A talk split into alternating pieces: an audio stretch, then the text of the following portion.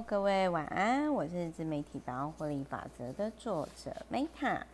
那么在今天呢，就是我觉得今天度过一个充满机缘与创意，还有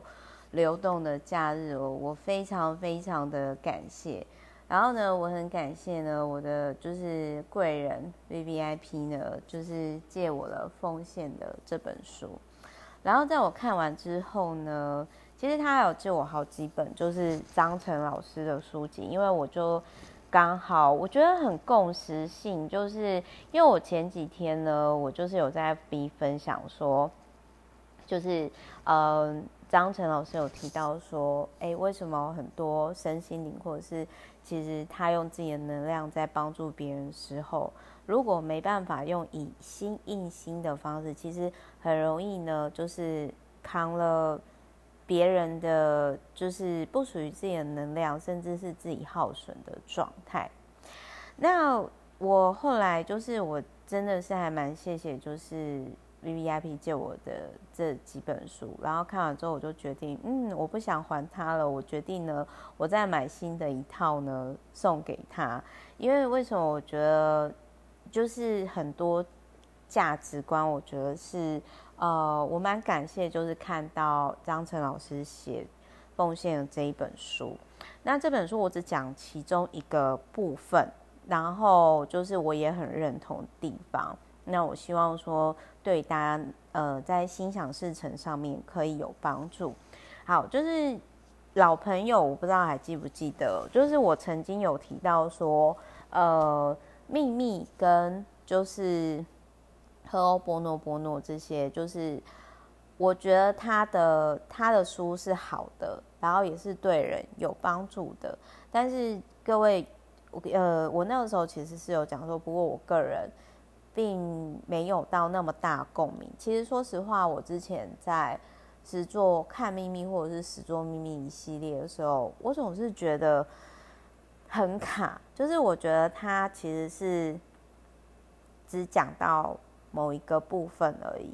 所以，如果你今天就是你可能会觉得说，哎，奇怪，Meta 为什么你可能有些就是闲话那么快，可是为什么就是有时候就是我们的想法没有心想事成？那我希望就是说，这一本张成老师的奉献呢，可以就是可以就是说给你另外一个角度分享。我觉得就是张晨老师呢，他的这一本书，他有提到说吸引力法则的四个阶段。那书里面其实他就有提到说，你今天有些人就是心想事成，比如说当他今天，比如说他去做一些事做，然后他就发现到说，哦。财富的心灵法则，然后他就开始，呃，不好意思，财富的心灵法则是另外一本书，就是那，反正他就突然间发现要说，哎，我要把我的意念能量聚焦在赚取金钱，所以吸引力法则会加速的作用，而他的收入的确增加了，所以这就是这个人他在平衡以前的不平衡，这是平衡期，那。秘密的在讲的就是这个阶段，但是当你今天心想事成以后，为什么有些人有钱以后，比如说他健康出问题、事业出问题哦，其实像呃，我最近就是在那个就是创业圈子，哎，其实疫情这两年也看了很多啦，包含我也经历到就是一些就是让我去反思的地方，就是说像。呃，我就有认识一个老板，然后他们真的是营业很惊人，但是后来他其实就在这两年的时候，就是事业、家庭各各种，就是整个感觉都要砍掉重练的状态，然后他的就是也去看了就是医生这样子。那为什么呢？因为他可能就在第二阶段失衡时期的时候，就是。OK，你金钱更快显化，但是你的生活种种不健康也出现，比如说饮食不正常啦，睡眠不足啦，压力开始增加啦，家人情感疏离啦，有问题就想用金钱解决，这就是失衡期。然后到第三阶段失控期呢，哦，就是当你今天明明知道健康亮起红灯，可是你还是无法放掉你自己的作息模式，然后或者是说你明明知道说这个需要调整，但是你还是就是有点人在江湖身不由己，这个就是失控期。然后最后呢，崩溃期哦，就是说，如果你今天已经进入失控期了，然后你没办法自拔，然后到最后可能就是哦，疾病大爆发啊，被仇家整倒啊，扩张周转不灵啊，一旦进入崩溃期，就是钱也赔了，没有权了，身体搞坏了，就是让你的崩溃期。好，那你可以看到有些老板，他其实就是一直重复这个阶段。哦，比如说那个，我们看最近的那个廖老大，哈，为什么他赚了一亿之后，然后又马上喷出去？这个其实就是他没有去面对内心的这个部分。因为你比如说你把注意力，比如说放在有钱，或者是说我一定要很有健康，或者是我一定要有什么东西我才会幸福的话，这个到时候就会变成一个越来越放不下的东西。然后反而让你的整体失衡，然后对，好，当你今天到崩溃期的时候，你可以走出来。可是如果你没有去面对这一块的话，就很像说你本来之前的起跑点，哦，是一百分，然后你整个经历四阶段之后呢，你崩溃期了以后呢，你再次的起点就没有像之前一百分那么高了哦，是八十分，然后再 OK，我又经历了。OK，这个人他又经历了四阶段哦，就是从平衡期，然后到失衡期，到失控期，到崩溃期，然后再起来哦，又六十分到底。所以，如果你今天你有认识一个人，他总是有钱之后又没钱，就是创业之后又失败，在创业之后又不成功，在创业之后又不成功，或者是他总是重复在这个圈子里面，那。就很像说，比如说他有提到说，比如说一个人他可能这个就是比较是美女常见啦，就是说哦，年轻的美女呢，她可能二十几岁的时候，呃，因为很多人追嘛，很漂亮嘛，所以呢，她就是就会稍不如己意，就是哦，我就我就分手啊，反正一堆人一堆人抢，就是抢着跟我约会，但是他没有想要说，他就是继续挥霍他自己青春的资本。他没有去调，就是增加内在魅力以及涵养。那到三十几岁，到四十几岁，他还是用二十几岁谈恋爱的方式。哦，那各位就可以想象，很多已经不是公主的人，但是他还是有着公主病，会是怎样的状况呢？哦，这个不是只有女生啊，男生男生也是啊，就是类似这样的状态。那其实我在看到张晨老师在讲这。四个阶段的时候，其实我就在想到，这个其实我们以前有学过那个产品周期，产品是就是就是它会让我想到说，哎，谁是呃产品的先驱者，谁是呃中期记录者，然后谁是后期记录者，我会想到这个阶段啦。我觉得这个图很有趣，但是我看到这一本，我会特别想要分享的是说，我觉得很。那种感觉就是大家知道吗？就是看书最有趣的一个点，就是你看到一本书的时候，你发现哦，这个人的想法跟你一样。然后我就觉得说，哦，原来不是只有我，就是难怪我就会觉得说，哦，我在做秘密或吸引力法则的时候，我总觉得好像哪里怪怪卡卡的。那我在当时，因为我还没有看张晨老师的书籍，然后呢，就是我。当时我觉得，我当时我觉得就是说，呃，我可能在当时比较有共鸣的是召唤天使系列，但是就是我总觉得说，嗯，好像就是哪里怪怪的，所以我在看到就是他这边讲吸引力法则的四个阶段，然后以及问题，哦，我就觉得。呃，这本书真的很棒，非常非常推荐。然后也因为这样，我就决定说，嗯，我决定要买新的一系列呢，送给借借书给我 VVIP，我没有打算要还他了。然后再来就是他还有提到说，人生不是来要的，我也很认同这件事情诶，就是他就有提到说呢，就是人生不是来要的，人生是来了解的。如果你今天想要利用灵性来做某些事情，这是危险的，就很像说，呃，我其实我不知道该怎么讲，但我直觉会避开，就是说。也许有些人会觉得灵性的、身心灵的这个领域的钱很好赚，但是我不会想要赚，因为我我看到就是在这个领域，就是很像张晨老师之前有讲，他们可能扛了不属于自己的东西，不自觉，然后呃又没有去觉察到这一块，所以有些人他可能就有了，比如说健康有一些问题或者是什么的，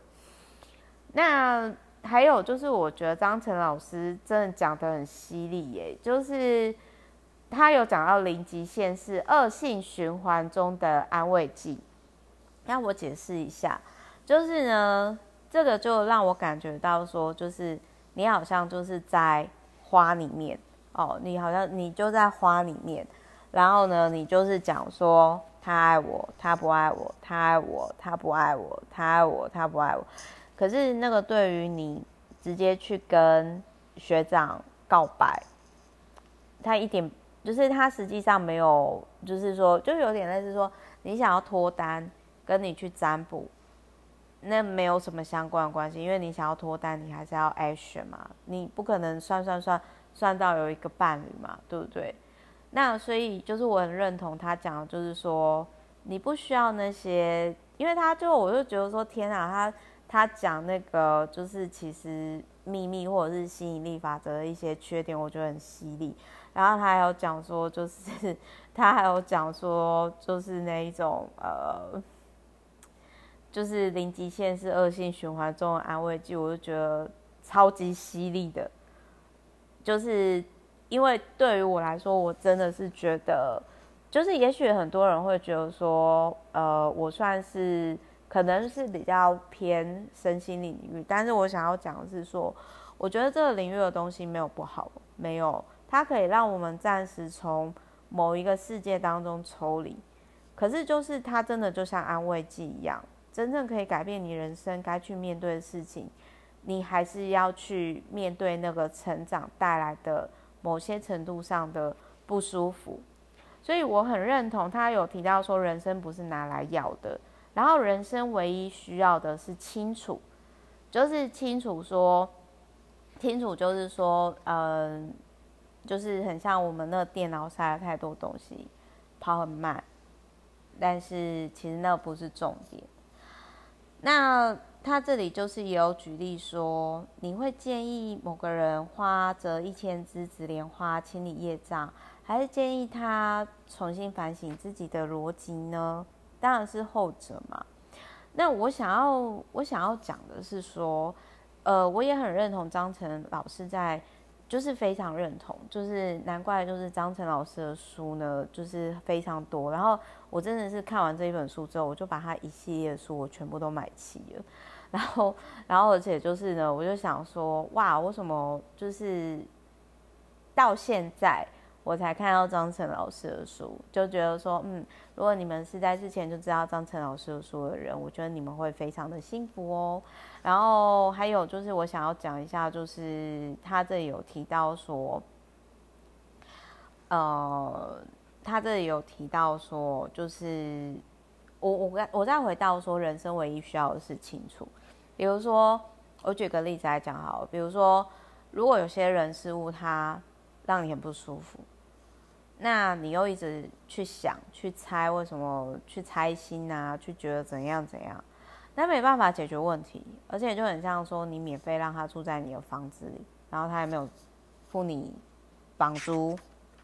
这样人生当中不是很可惜吗？然后我很认同他讲说，与其不明所以的在那天每天二十四小时为自己而清理，还不如面对真实的生活。然后呢，就是去跟应该就是他这里就是说，比如说你这样子才对得起别人，自己的成长才真正有价值。而当我们真正有所转变的时候，我们在说“请原谅我”“谢谢你”“对不起”“我爱你”，这才是真正的有意义的。那他这里面呢，就是他也有讲到说，就是零极限的弊病啊。就是各位如果有兴趣的话，我觉得这本书啊、呃，值得去看的是说，这个我很认同。就是说我我先讲一下，我相信所有身心灵的书籍，它的它的用意都是好的，只是阶段性的问题。那很多身心灵的书籍，他们真的都是处在第一阶段平衡期，可是他们没有去跟。大家去讲说后面失衡期、失控期、崩溃期应该怎么做？所以如果你常常觉得说，哎，为什么你心想事不成？为什么你呃按照这些方式做总是越来越累，甚至阿杂？呃，像比如说，就是张晨老师其实在这本书里面也有提到说，呃，你如果你不理解经的奥义，你一直在那边诵经，其实那是一件蛮可惜的事情。这个论点其实我也是蛮认同的。好，那我们要怎么开始转变？就是一切从感谢开始。那我是觉得说，如果你还是没办法感谢那些带给你伤痛的人，可以先不用。但是你可以先感谢很多东西，比如说我有提到嘛，我说我很感谢我每天可以健康去晒太阳，因为我有认识的朋友他有白化症。他他根本无法晒太阳，他只能够，嗯、白天就是晚上晚上出门，然后白天就是过日夜颠倒，就是比较日夜颠倒这种，就是你很难想象说，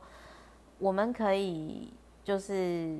去晒太阳，然后有些人他自己晒到太阳就会起水泡啊、刺痛啊、不舒服，有，然后我们有正常嗅觉，可是有些人他是天生没嗅觉，他吃东西都没有味道，然后。呃，我可以到处去旅行啊，去环游世界啊，但是我有认识的人他是不良于行的，所以我就后来我就觉得说，无论如何我已经很感谢了。那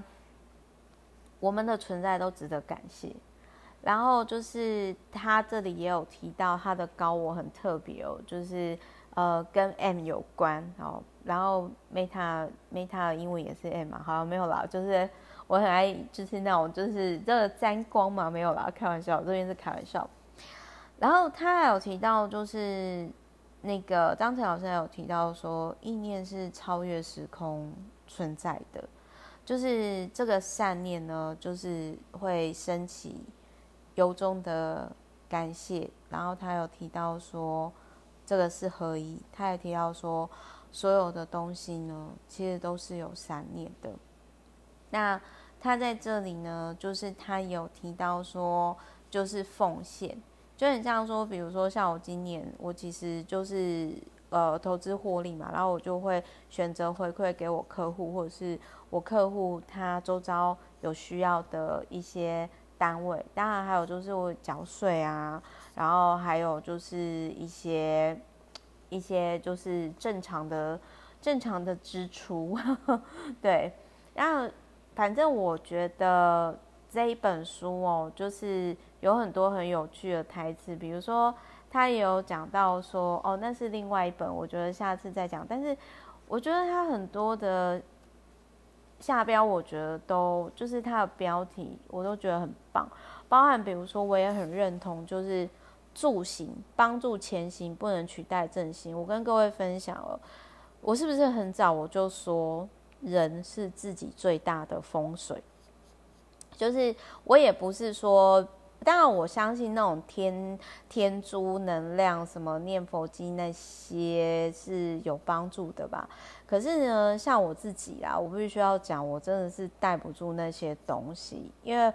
就很像说，好，如果你要开运哦，你买一些花放在某个空间，穿衣服柔和，哎，颜色柔和的衣服。可是这都只是帮助前行，那个不是正行，所以我觉得我很认同，就是说，如果你做了很多助行，哦，类似那些什么生活仪式感啊，买了一些有的没有的，可能那不是正道，其实那反而是耽误了你对觉醒的一种耽误。所以就是他有提到说，真正在成长的人，对于器物与仪式的依赖会越来越少。那当你的意识逐渐开阔，你的清楚就会逐渐升起，升起，嗯，然后自己就会有能量，不会外求。那我其实也很喜欢，就是他有提到说，就是张晨老师有说他在五次元的状态的时候，他说每个人都是同时中热透的状态，就是他有提到说呢，就是他整个被爱包围的那种状态，就是你只付出一点点。却得到庞大的财富，然后在五次元当中呢，每个人都是同时中乐透，然后呢都是非常非常富有的。那我想要讲一下，就是我之前呃，我觉得我那个时候有那种感觉是，是我之前直播有提到说，我有一次我就真的很生气，我就是说，守护天使，如果你真的有出现的话，你给我出来。你为什么我我为什么这么 lonely 的活在这个地球上？我我找不到我存在地球意义。然后你给我出来，然后后来我就是呃，在那一场梦境当中，我真的感受到呃，你可以说高我嘛，或者是守护神，我不知道华莱尔。反正我就在那个天使的拥抱当中，我获得那个爱与温暖跟幸福感，即使已经快十年了。我到现在依旧感受到那个幸福，就是在那个 timing。那我不是可能这个跟张晨老师讲有点不太一样，但是我想要说的是，我相信有一个我们所没有办法感知到的世界，但是它其实是有爱的能量的，而且就是我觉得其实我们每个人都是值得被爱的。那。反正就是老师呢，他就是也有在提到说，这本书就是他在国外的时候，然后就突然因为搞我关系，然后就写了这一本书。然后我觉得这个就是他说他体验到极大的爱，非常大爱，是这个爱可以彻底让我体会到自我的消失。然后，然后就是这个其实是有点、有点呃、有点玄妙了啦。然后我后来看到这本书之后，我才在想，哇，原来老师也是资深的广播人，然后是金钟奖得主哎，然后他常年的禅修，然后也开了就是一些灵性课程。然后最让我佩服的是，反正我就已经买了超过他十几本以上的书籍，这样子，就是就是就是我蛮感谢是在现在这个时候，然后看到这一本书。那我个人觉得说，我可能还会再反复的观看。那也因为今天才刚看完，所以就是可能有些讲解，我觉得。没有到那么的，就不好意思，因为这只是我的感想啦。但但是不一定是就是张晨老师的意思，但是就是说，呃，我我就跟大家分享，就是说，我觉得很有共鸣的，很有共鸣的地方，然后我觉得嗯很感动的地方，然后我觉得啊、很认同的地方。那他还有提到说，就是他那个时候就有提到说，就是张晨老师有提到说，当你今天自我否定，觉得说，哦不行，我不能太满足，现在我要再更好。当你就是我的解读是，当你今天想要更好，你想要最好的时候，呃，这个就落入了一个书里面所讲的。它是一个无限赛局，重复没有终点，就类似轮回的轮回的概念哦。好，反正呢，这一本书呢，就是我觉得老师真的蛮敢讲，就是他有提到说，就是秘密跟零极限不只是磨砖作镜，然后甚至对于人们的智慧呢是有亏损的。那我那个时候看到我，我个人觉得说，我个人觉得说，嗯，非常有共鸣，然后很感动的地方是，就是我会觉得说，天啊，原来不是只有我一个人是这么想的。但是我我并不是说觉得，我并不是说觉得说，呃，我并不是觉得说，秘密吸引力法则零极限不好。但是我只是那时候就觉得说，我对这个领域没有共鸣。那到目前为止，我觉得在西方的很多这种身心灵的部分，我比较有感应的是召唤天使，也就是比较偏 New Age 派了。但是我真的是觉得说这一本书奉献啊，呃，在就是在就是那一种这本书里面，我个人真的是就是觉得，我觉得我跟张晨老师，就是我看到的时候，我真的就是惊为天，我就觉得说啊，我好开心，原来不是。原来不是只有我这么想，就是有一种豁然开朗感觉。那我觉得这本书最大的收获呢，是当你今天在求一些事情的时候，你会经历平衡期哦，然后崩坏期、崩溃期那些等等。那你要去思考这个周期。那我觉得其实真的是有点深啊，所以可能也是。要呃有去参加张晨老师的读书会之后，可能会有另外一番收获吧。好，反正呢，就是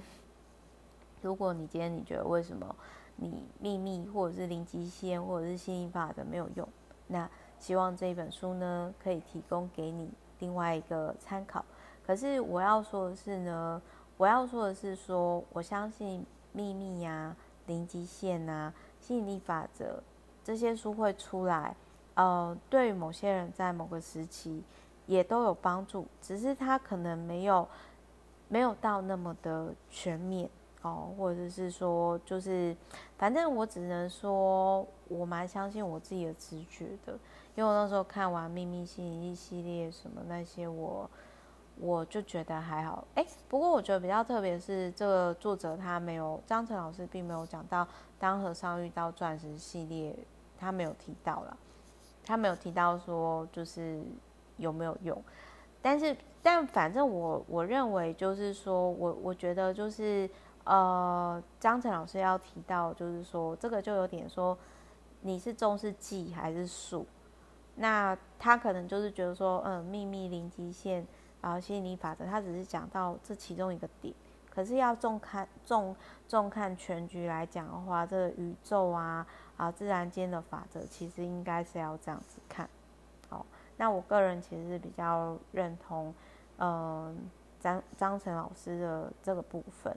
所以就是希望对于大家的心想事成啊、许愿啊，哦，这些会有另外一个见解的启发啦。反正我真的觉得说这本书，就是真的，我就觉得，反正我很欣赏老师，就是非常敢讲，然后。我特别觉得说，真的人生不是来要的。然后，呃，也希望对于在身心灵领域上太多颗就是恶性循环中安慰剂吃太多的人会有帮助。好的，就这样子了。然后祝福大家，我们在五次元里都中了大乐透，好不好？就是我我对于张晨老师里面的五次元的大乐透呢，我也非常有共鸣。好，那最后呢，再重复讲一次，就是我很推荐值得看，就是说你可以看一下为什么他老师有说，就是零极限啊、秘密啊这一系列其实是安慰剂，没有办法本质解决问题。那在第二个呢，就是吸引力的四个阶段，然后还有就是他所提到的五次元，以及就是感谢的力量，都是这一本书我觉得值得看的重点。对，好。